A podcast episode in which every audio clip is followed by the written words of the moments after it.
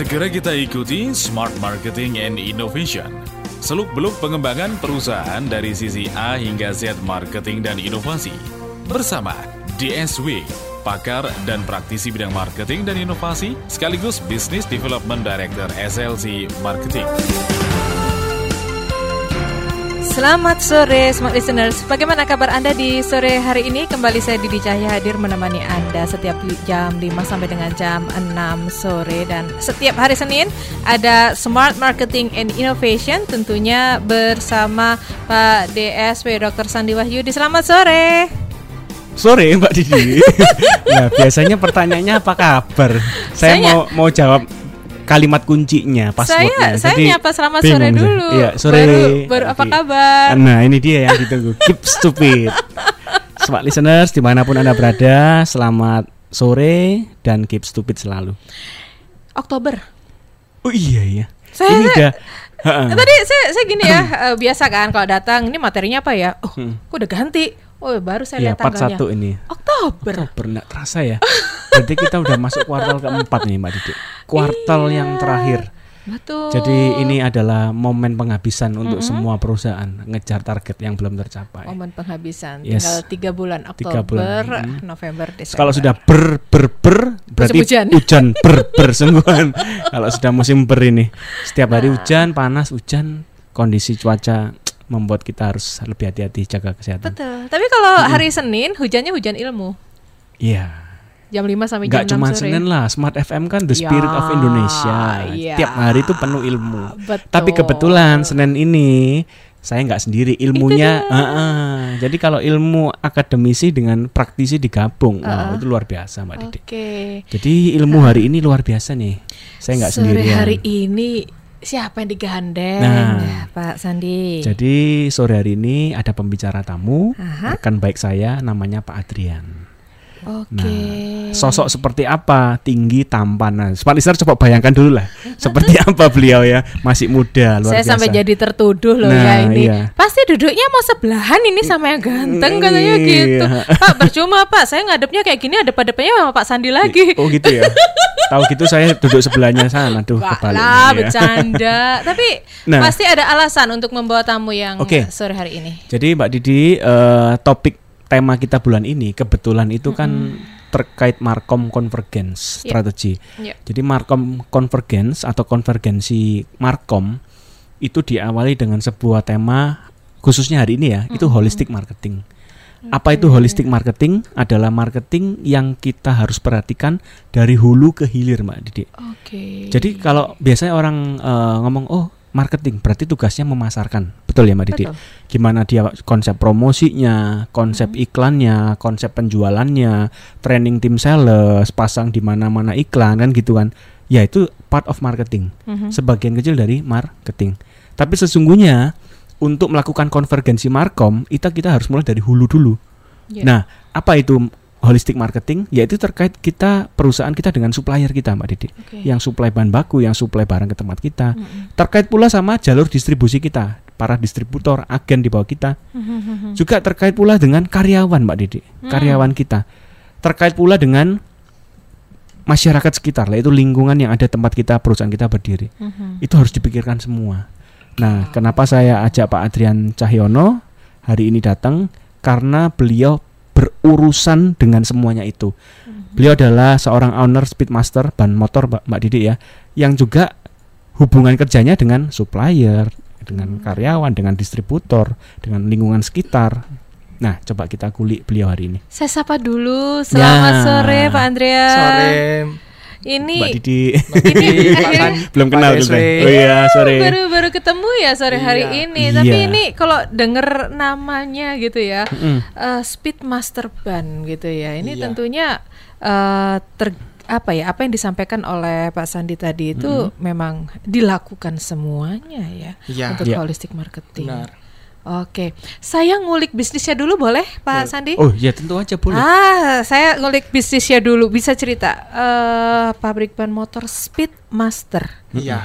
ada sejak kapan? Mungkin bisa diceritakan itu dulu. Eh, sebenarnya untuk produksi saya mulainya sekitar satu setengah tahun lalu ya. Mhm, Kita mulai bekerja sama sama pabrik ban motor. mhm. Eh, mulai dari situ kita supply bahan. Pertama supply karet, Oke. lalu dari situ kita mulai tahap selanjutnya yaitu saya memulai brand sendiri. Itu. Berawal dari supplier. Ya, saya berawal sebenarnya dari supplier. Satu setengah tahun yang lalu. Ya, Jadi kebetulan sekali beliau ini juga Mbak Didi family business ada di Bandung, ada juga pabrik yang lininya hampir sama. Mhm. yakni pabrik sol sepatu, kemudian juga beliau ada kebun karet seperti itu ya Iya, untuk iya, mensuplai betul. Pabrik ban, pabrik sepatu dan sebagainya. Nah, ini apa namanya saya tuh apresiasi kenapa saya ingin sekali Pak Adrian gabung kita talk show sore hari ini karena beliau ini apa Mbak Didik benar-benar sendirian di Surabaya. Sendirian. Benar-benar sendirian bagaimana Nah. ceritanya? Eh, dia, Pak Adrian cerita aja Pak. Sebentar ini, ini bisnis knowledge. ini sebenarnya pusatnya ada di mana? Surabaya. Oke, Speedmaster dari di Surabaya. dari Bandung tapi. Ya, jadi Oh, pantas Eh, sendirian. benar.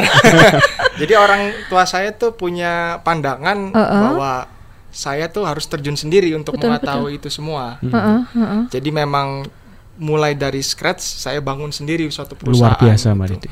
Jadi eh, sebenarnya mungkin banyak yang mikir ya loh, kenapa nggak lanjutkan usaha orang tua saja gitu? Itu dia. Ya, Itu dia. eh, pandangan orang tua saya seperti ini. Eh, untuk apa kamu kerja di satu perusahaan yang sudah berjalan tanpa kamu gitu? Iya, Wow. Nah, jadi iya, perusahaan ini tanpa kamu pun sebenarnya sudah berjalan. Lebih baik saya arahkan kamu buka usaha lain, Aha. ya kan? agar kamu bisa belajar lebih banyak lagi, pengalaman kamu lebih banyak seperti itu. Wow.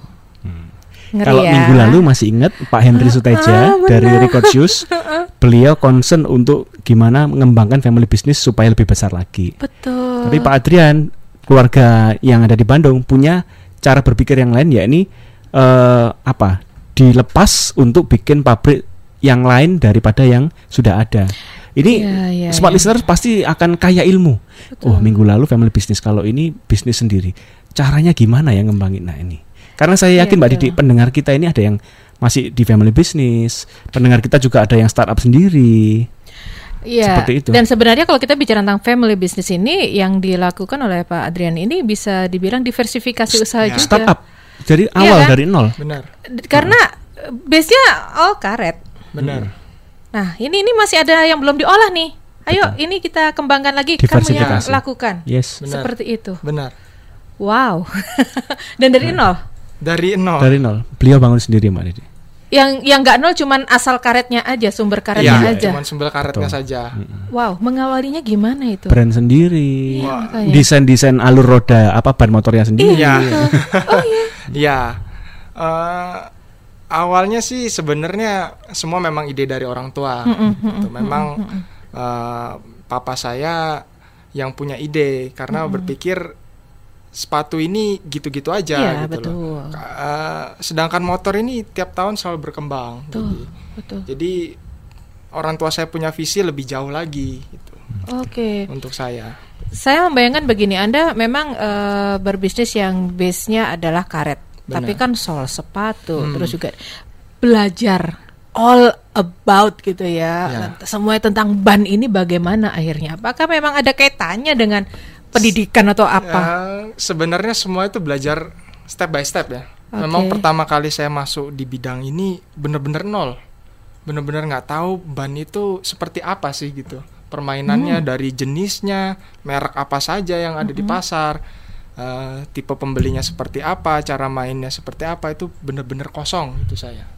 Mm-mm. Nah, dari situ tapi seiring berjalannya waktu saya berhubungan dengan banyak orang, berhubungan dengan supplier, berhubungan dengan customer, berhubungan bersama karyawan. Dari situ pelan-pelan saya dapat banyak pengalaman.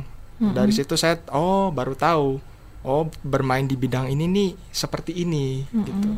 Memang di tahun-tahun pertama uh, usaha ini berjalan saya rasanya berat sekali. Pasti.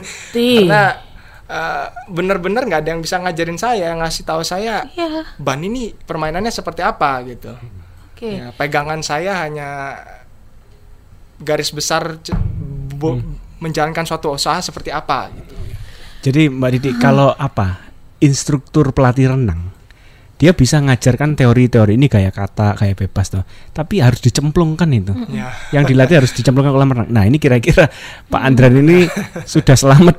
Iya, iya, bisa iya. nyemplung kemudian survive sampai sekarang. Dan bisa lebih berkembang jauh lebih berkembang dari sebelumnya Nah, satu setengah tahun ini luar biasa growth-nya Nah, ini sebelum kita bicara growth, nanti saya juga akan tanya bagaimana cara beliau untuk melakukan penetrasi pasar. Nah, ini kan katanya dengan marketing Markom, juga, betul, markom juga markom. gitu kan. Apalagi masuk ke eh, bisnis yang sudah banyak pelakunya gitu kan. Oke, smart listeners, jadi eh, saya juga eh, ini kita harus jeda dulu untuk ada dua buku stupid marketing buat ada buku Stupid Marketing. Oke, baik. Jadi untuk Anda yang ingin berinteraksi silahkan Anda berinteraksi melalui telepon di 031 732 1498 atau melalui SMS di 085646116889 atau Anda bisa mengirimkan BBM invite kami di 5158F514 karena ada buku Stupid Marketing untuk Anda.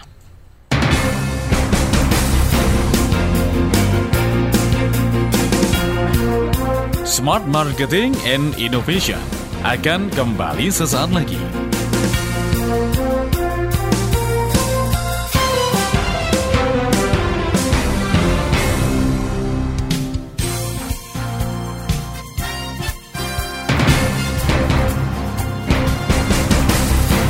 Kembali kita ikuti Smart Marketing and Innovation. Seluk-beluk pengembangan perusahaan dari sisi A hingga Z marketing dan inovasi. Bersama DSW, pakar dan praktisi bidang marketing dan inovasi, sekaligus Business Development Director SLC Marketing.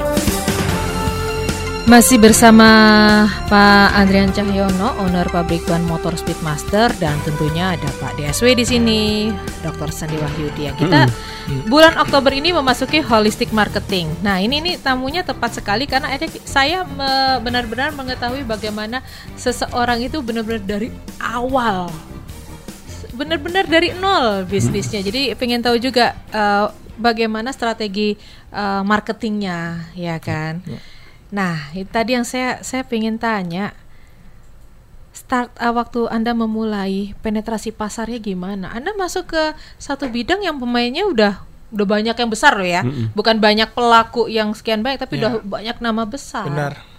Gimana nih memulainya? Em, jadi memang untuk mulainya saya banyak sekali yang harus dipelajarin. Eh, nomor satu saya harus tahu eh, tipe ban ini seperti apa, gitu. Nomor Oke. satu. Jadi yang saya tahu artikel yang harus saya mainkan seperti apa pertama. Saya punya barang seperti apa. Lalu pelan-pelan saya eh, memang punya tim sales sendiri. Eh, kita langsung keliling ke toko-toko. Ya kita ngobrol dengan toko. Saya dapat banyak masukan. Saya sendiri pun ya termasuk cukup beruntung mendapatkan tim sales yang memang sebelumnya sudah berkelut di bidang ban. Loh, dari sana saya banyak belajar dari karyawan saya sendiri. Iya. Ya, saya berhubungan, saya sering sering bertanya sama karyawan saya, dulu permainan ban seperti apa gitu.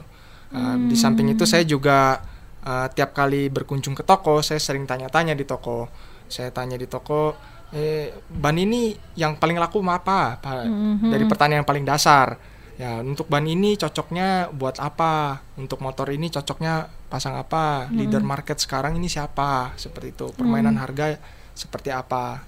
Jadi memang dikuli satu-satu Iya. gitu. kuncinya adalah survei pasar Mbak Didi Iya dan, dan dia melakukan dan sendiri. melakukan loh. sendiri iya Itu ya yang dilakukan Ya. ya. Dan Jadi kita boleh kreatif, boleh inovatif, tapi kita harus juga tahu kebutuhan pasar seperti apa, Mbak Ya. Didi. ya lagi-lagi based on data. Iya, Hmm. Data datanya bicara seperti apa, apa? iya kan? Benar. Mm-mm. Nah, Benar. dan tadi yang saya tangkap Pak Sandi, beliau ini me- apa ya? Kalau kita bicara dari tim internal dan juga bagaimana dengan stakeholder termasuk toko-toko ini ada satu cara untuk membina hubungan. Iya. Jadi nggak semata-mata nge-push penjualan, Ya, tapi relationship juga ada di sini. Mm-mm. benar. Wow. Jadi kita topik khusus hari ini, Mbak Didi, itu holistic marketing. Iya, iya. Kita harus memikirkan keempat hal ini dulu. Apa aja Iya. sih empat? Keempat hal ini kalau kita lupakan, maka apa yang terjadi? Waktu kita memasarkan ke market, ke pasar, kita akan kesulitan dari sisi mendapatkan trust dari konsumen. Apalagi kita punya barang masih baru, Mbak Didi. Hmm, iya. Yaitu merek yang baru, barang yang baru yang kita pasarkan. Nah, coba kita kulik dikit aja ya. Setelah itu kita balik ke Pak Adrian lagi.